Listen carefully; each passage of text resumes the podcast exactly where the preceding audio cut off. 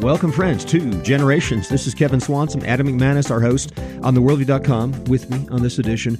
And Adam, we're looking at twenty twenty-four, a big election year. And again, the scene will be set, the direction will be set for the future of the world. The future of America very much determines the future of the world. And of course, what determines the future of America?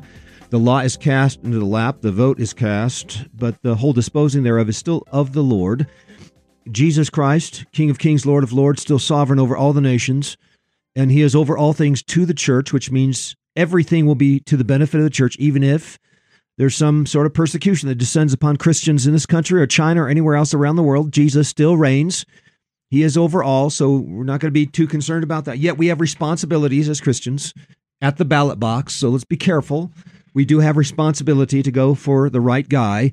Uh, but exciting times, really, for the future of the world. This election, I, I really think Brazil, the United States, Argentina, probably the key nations in the balance at this point. They're some of the largest nations in the world. And the direction that America takes, Argentina takes, Brazil takes, will determine the direction of the whole world for the next twenty, thirty, forty years. So I'm watching. I, I want to get a front seat row uh, to, to, you know, see what's going on as God directs history and as history plays itself out in twenty twenty-four. So big election year coming up here. And Trump is still in the running, Adam. Trump is big time in the running. It, what he's got ninety-one charges against him, uh, many of them felonies, and uh, he's the leading candidate for the Republican nomination. Big time, big time. Well, I think a lot of our listeners, I certainly can identify with this, are of the conviction that the left is throwing everything against the wall, hoping something sticks. A lot of these to... Uh, pardon the pun, are trumped-up charges against him, crazy rulings like what we just got from the, the civil verdict for supposedly fraudulent business practices, three hundred fifty million dollars. And a lot of us feel as though the left is not just persecuting Donald Trump, we feel like we're in the crosshairs as well. And every time there's another indictment or another ruling or another judicial determination that is against Trump, we feel as though we're being persecuted as well, and his popularity continues to soar. There's a twenty-one percentage point spread in the latest Trafalgar poll in South Carolina. As we as we record this on Saturday, February twenty-fourth, is the South Carolina primary. The people are voting as we speak. We don't obviously know the results of that yet, but it, it appears as though Trump is going to take it in a runaway in the primary. Yes. Yes. Yes. As he has in Iowa, New Hampshire, and, and probably all the rest, Nevada, I believe. Barring some unexpected act of God, I think Trump will be the Republican nominee for president. I don't think there's anybody out there doubting at this point. Yet hard times for the president. I, I want to go over these two recent suits. Donald Trump was hit with an eighty-three million dollars defamation suit from Jean Carroll, who was a sexual revolutionary, feminist, leftist, leftist, leftist columnist from the nineteen eighties and nineteen nineties. And her suit is a, an egregious, sinful act. That's the charge. That's the alleged charge. And again, based on one witness twenty-five years after the fact, and apparently not enough Deuteronomy twenty-two twenty-seven type of evidence. The whole thing's pretty sketchy in my mind. Uh, biblical standards of justice so far away from the American mindset today and from the American court today that I think, you know, whatever happens in the courts is kind of a crapshoot. that's, uh, that's what I think is going on. Um, that Trump has had issues with seventh commandment, you shall not commit adultery, is no secret to any of us, right, Adam? Uh, but whether criminal, that's another question. So, in that case, he got an eighty-three million dollars verdict against him in the Jean Carroll case. And then, of course, in this trial brought by New York Attorney General Letitia James, who ran on a platform of, I'm going to get Trump. If you vote me into office, I will get Trump. And so, supposedly, the best summation of that particular prosecution that resulted in the three hundred fifty million dollars verdict by Judge Arthur Engoron was that Trump was guilty of defrauding banks when he was going to them for loans for future real estate investments and other businesses that he was involved mm-hmm. in? Well, mm-hmm. I mean, mm-hmm. typically a real estate right. investor will say, okay, I've got a house on Main Street that I believe is worth four hundred twenty thousand dollars. And then the bank does their due diligence. They have their people look at it, and they come back and say, no, no, we've looked at it. It's only worth three hundred fifty thousand dollars, so we're going to loan you the money for that value of the home, not what you claim it is at four hundred twenty thousand dollars. There's always a he said, she said, going back and mm-hmm. forth on the value right. of a given property, right. whether it's a house or a huge right, apartment sure. complex. And I'm not convinced that exaggeration is a reason to fine a guy. If a bank wants to assess the value of a guy's properties, they can look at the assessments yeah. and make the comparison, as you said. Right. It's there's nothing. Um, and here's the other question in my mind, and I'm not sure. Maybe you can answer this question for me. The civil lawsuit brought by the Attorney General of New York, it seems to me that civil lawsuits are typically brought by private parties like banks and insurance agencies. Uh, they're the ones being defrauded. So why in the world is the Attorney General of New York suing Donald Trump's business? I don't get that.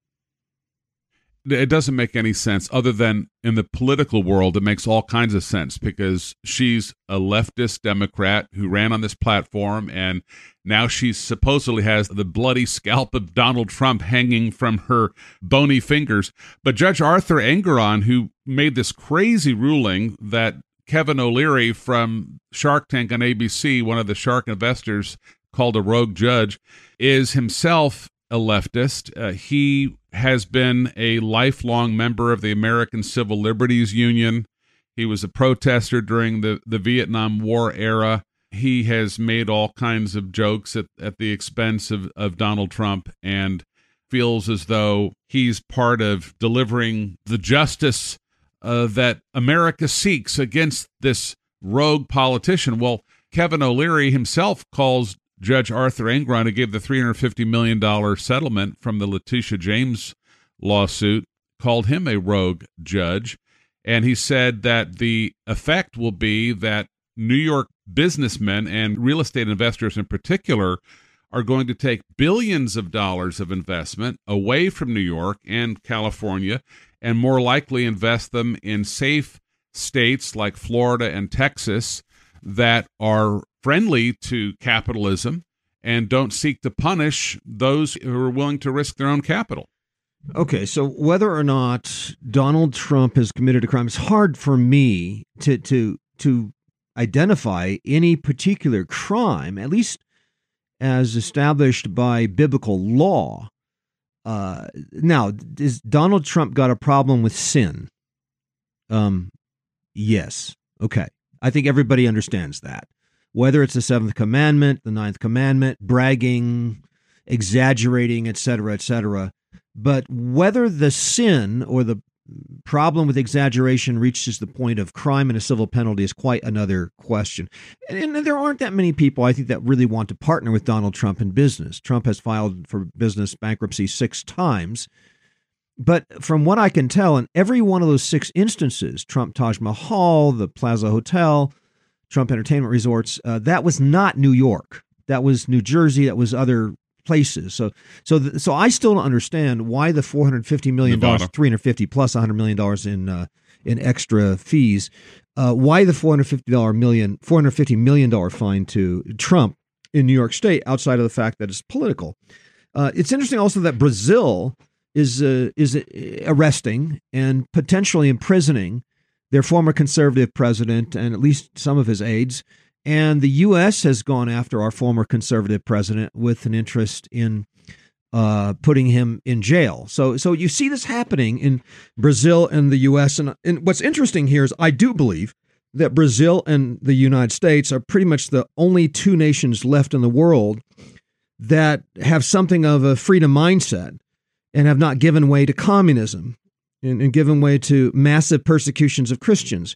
You think of the competing nations of Russia, India, uh, South Africa, and uh, China, and some, and of course North Korea, and some of these other nations. They're in the competition, and uh, they are draconian totalitarian states generally.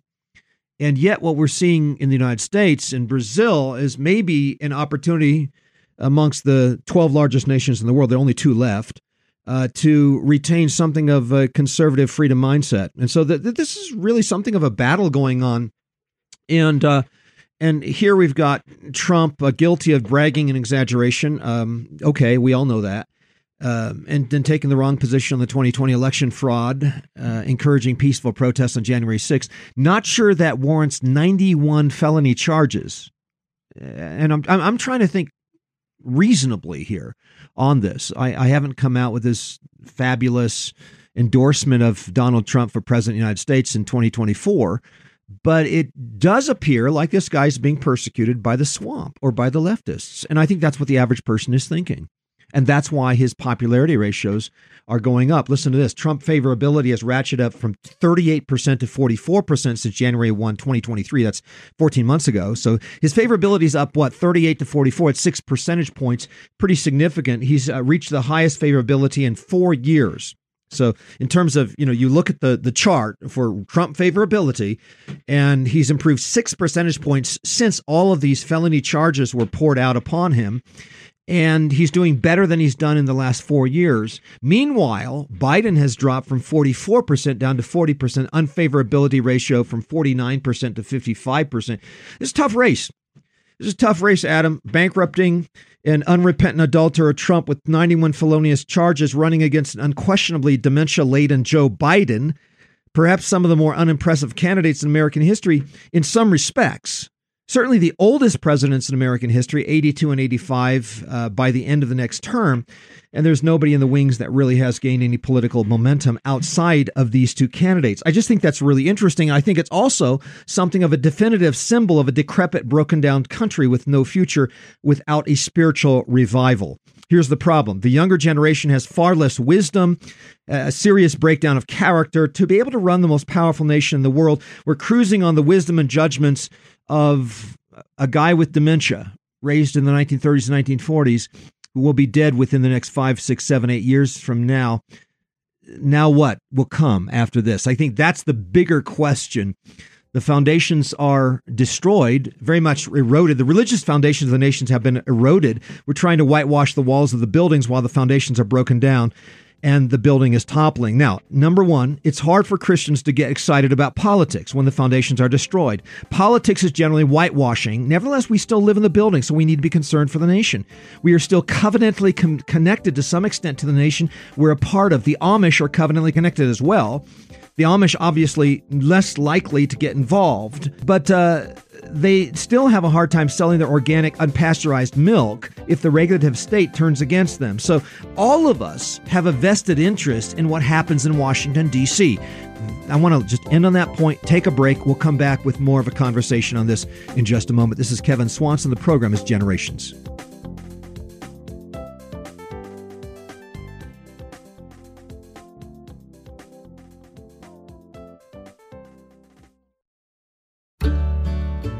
We've seen it, folks. God is working in the hearts of dads and sons, and he's turning the hearts, turning the hearts of fathers back to the sons and the hearts of sons back to the fathers and turning us all back to God. That's what we're looking for, and that's the theme of the Father-Son Retreat we've been sponsoring out here in the mountains of Colorado for the last twenty years, and I've been part of this for all this time. Now, God has done amazing things through the years. Uh, well, I've seen it. three hundred fifty dads and sons getting into God's Word together. There's nothing like it. Camaraderie, brothers on brothers, it's a band of brothers coming together, powerful talks, prayer, father-son walks and talks, meaningful engagement. It's almost going without saying that dads and sons don't get enough time together. And hey, we don't get enough time out in God's nature playing games and going for hikes in God's fresh air. And we don't get quite enough time in God's Word either. So don't miss this year's Father-Son Retreats this August in the Colorado Rockies up in the Sangre de Cristo Mountains. Check it out at Colorado Father Son dot com and register today and be one of the first one hundred twenty-five people to sign up and save one hundred dollars per father and son. Secure your spot with the biggest discount available right now at Colorado Father Son dot com.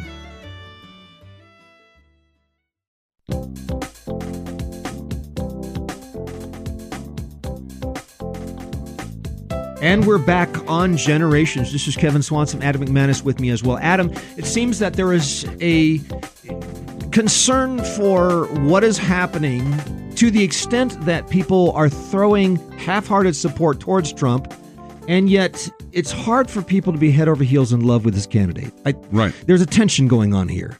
There is. And I'm a good example of that. You know, in twenty twenty, I had given money to his candidacy.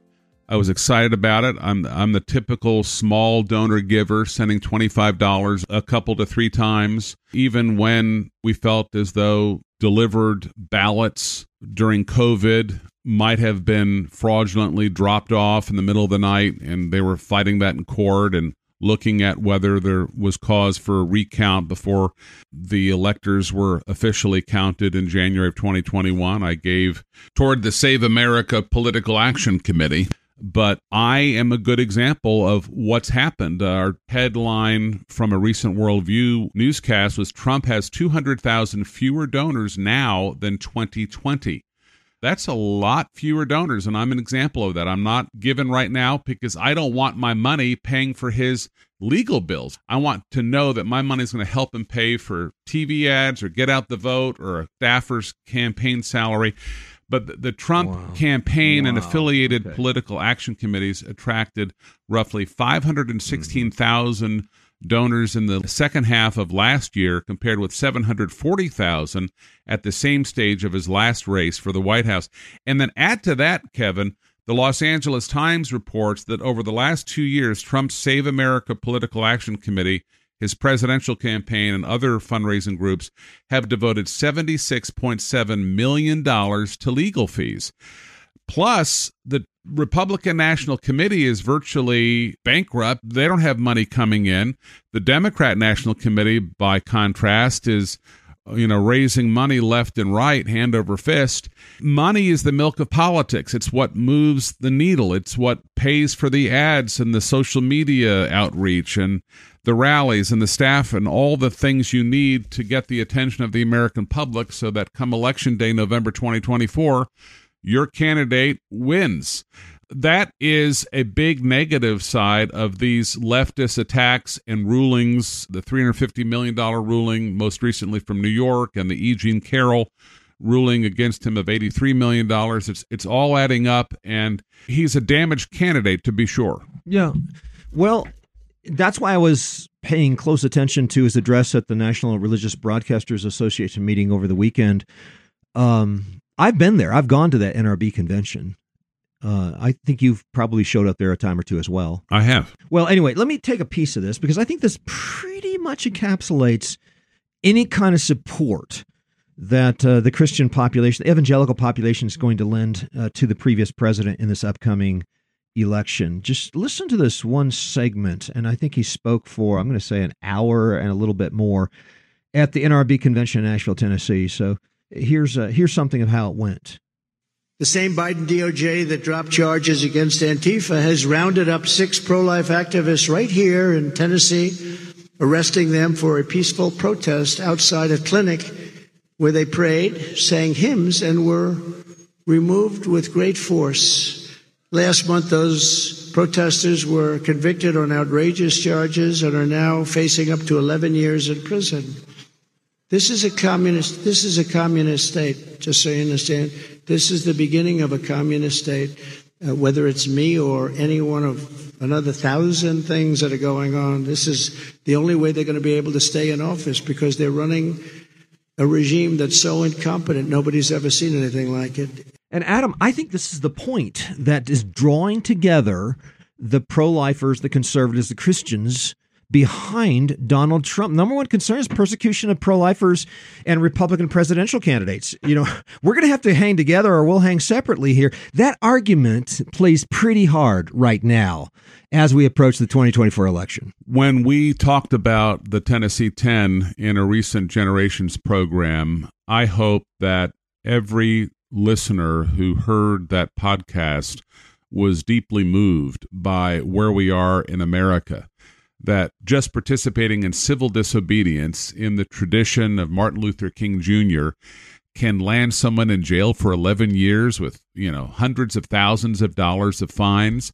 Clearly, the pro-abortion Department of Justice, which is really the Department of Injustice of Joe Biden, is so in the tank for the abortion industry and their bloody agenda that they can't see straight. And yet Christians need to have a sense of God's wisdom and God's justice and God's desire to protect the most innocent among us. And the fact that these predominantly uh, homeschool, pro-life Christian families were willing to bring their teenagers in and say, you know, please, as a last-ditch effort, would you rethink this scheduled abortion here in the Nashville, Tennessee area, as they did.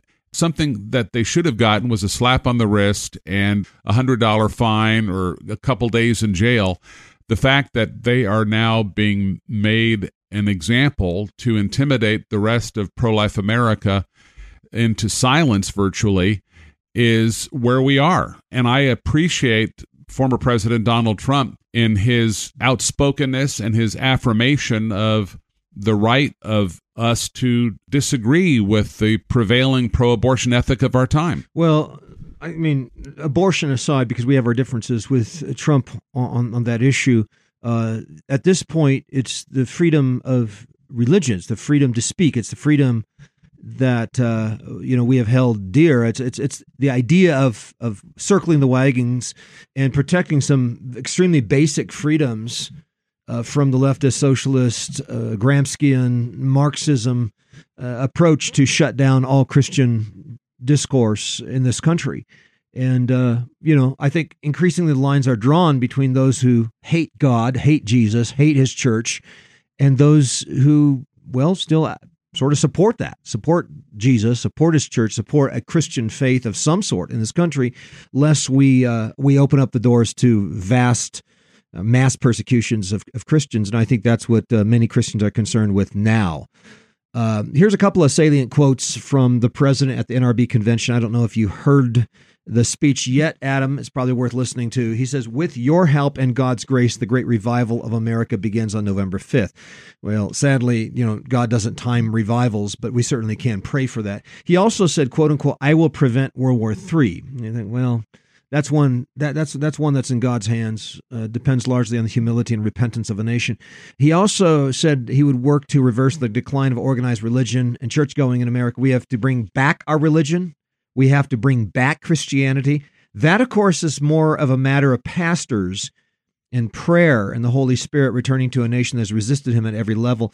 And, you know, of course, the hearts of the people. I mean, simply falling down on their faces before God, as Josiah did, repenting and realizing that we have come far short of receiving God's word. We have so much resisted the Holy Spirit. There's so little conviction of sin, so little repentance and true faith in Jesus Christ.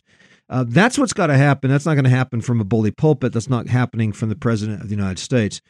Um, well, uh, all things considered, you know, it's also, it's interesting. He confessed to be a believer.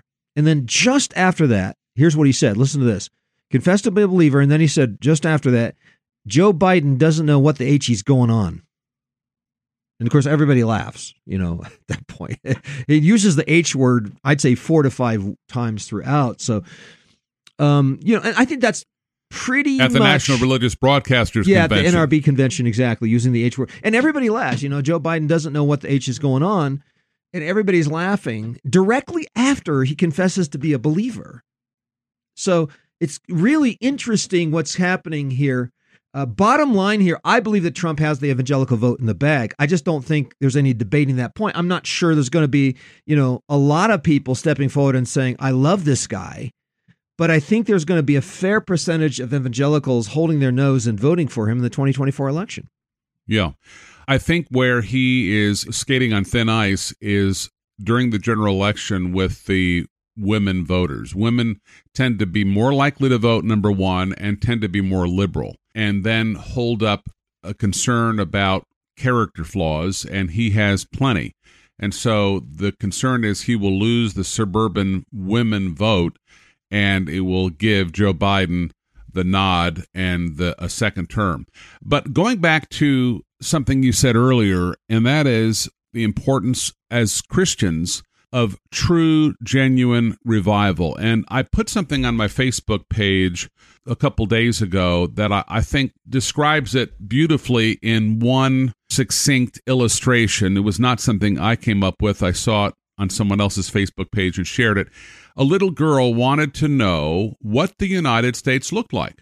her dad tore a map of the U S A from a magazine and then cut it into small little pieces.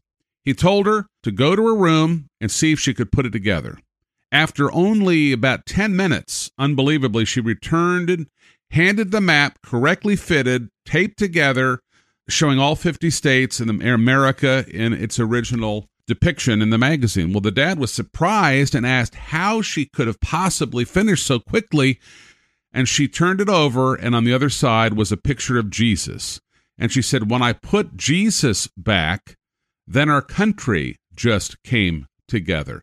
And that reminds me of what Jonathan Clark cited in a recent newscast about what George Barna said, which I think is equally relevant.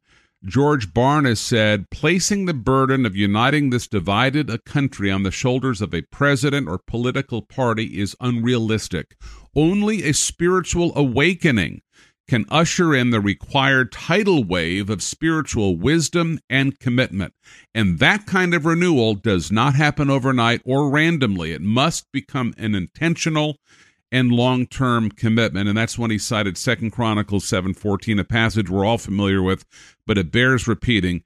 God said, if my people who are called by my name will humble themselves and pray and seek my face and turn from their wicked ways, then I will hear from heaven and will forgive their sin and heal their land. Well, there's no question in my mind that the left is destroying the nation, that Joe Biden, the current president of the United States, has brought policies to bear, economic policies, moral policies, policies relating to social issues. He is endorsing the policies that are most likely to destroy the nation and to bring God's judgment down upon the nation. Now, if God should, in his mercy, provide a president that might delay that destruction for another four years or eight years, uh, then praise be to God. But we're still waiting for a repentance. And again, if the grassroots do not repent, then we're in trouble. I think the twenty twenty-four election boils down to this issue, and that is that the left wants Trump in jail, and the left wants me in jail, and the six protesters from Tennessee. And they want to unjustly harness the the influence of righteousness or those that would stand for righteousness. And that's sufficient enough to rally the troops to the support of Donald Trump in the twenty twenty-four elections at this point. So Trump has the evangelical vote in the bag. And only Christianity Today and five percent of evangelicals will vote against Trump this time around. I, I think he's going to do better with evangelicals than he did in the twenty sixteen election, and perhaps even better than he did with evangelicals in the twenty twenty election as well. But as you said, the character issue is a flaw. And uh, if, if Trump does not fear God and humble himself before the Creator, perhaps, you know, he might go through what Nebuchadnezzar went through. Remember, Nebuchadnezzar, very, very proud. Very, I mean, if there was, if there was a king, a ruler who acted like Trump, it was Nebuchadnezzar. You know, how great a kingdom I have created for myself. I have made Babylon great again. You know, they had the red hats going around Babylon big time during Nebuchadnezzar's reign. And, and yet, you know, God put him out to pasture in the back forty for a couple of years, you know, and he was eating grass like an ox. And then he came back. Oh, and my. By God's grace, uh, Babylon's uh, condition was improved, at least for the time being, until Belshazzar came back in and ruined it, and then Persia took over. But the point is that God is merciful, and he might have mercy upon this nation. But uh, again, I think the encouragement today is to see that we as a nation humble ourselves, confess our sins, repent of our sins, and uh, and, and effectively come back to serving the true and living God. Uh, that's what matters more than anything else. We need to submit ourselves to the laws of God. And some people say, we don't want a Christian nationalism. Well, what do you want? A Marxist nationalism? A socialist nationalism? A, a Nazi government? Do you want national socialists? Do you want national Hindus, national Islams, national whatever? No, no. We want Christian law. We want to submit ourselves to the laws of God as communicated through the Word of God in the Old and New Testaments. And uh, yes, we absolutely want a nation that submits itself to Christian law And uh, sadly, I would say in the present day, about sixty percent of your Republicans and Democrats are nationalist socialists. They're socialists. They're more Nazis. About thirty-five percent of Republicans and Democrats, mostly Democrats, are Marxist socialists and communists, international socialists and communists. And about four percent of Republicans are somewhat committed to God's laws. They're Christian nationalists. And then you have one to two percent that are Muslims and Hindus. So take your pick. What do you want to be? Uh, a Christian nationalist submitting to God's laws, a Marxist nationalist, as in a Nazi, submitting yourself to Nazi law. You want to be a Muslim nationalist, submitting the nation to Muslim law, Sharia law. Which which one is it? Take your pick. What do you want to be? We actually prefer God's law better than Marx's laws and Muslim law and all these other religious systems. We much prefer God's laws. And so as Christians, let's submit ourselves to God's laws. Let's disciple the nations to the commandments of God as contained in the Old and New Testaments. This is our job, and let's encourage our government to do the very same thing. To Trump's credit, at the National Religious Broadcasters speech this past Thursday night, he said, and I quote, and I think this is just brilliant and spiritually true, "We do not answer to Washington, we answer to God." Trump might have said that despite himself. Maybe one of his speechwriters put those two lines in there, but he said it.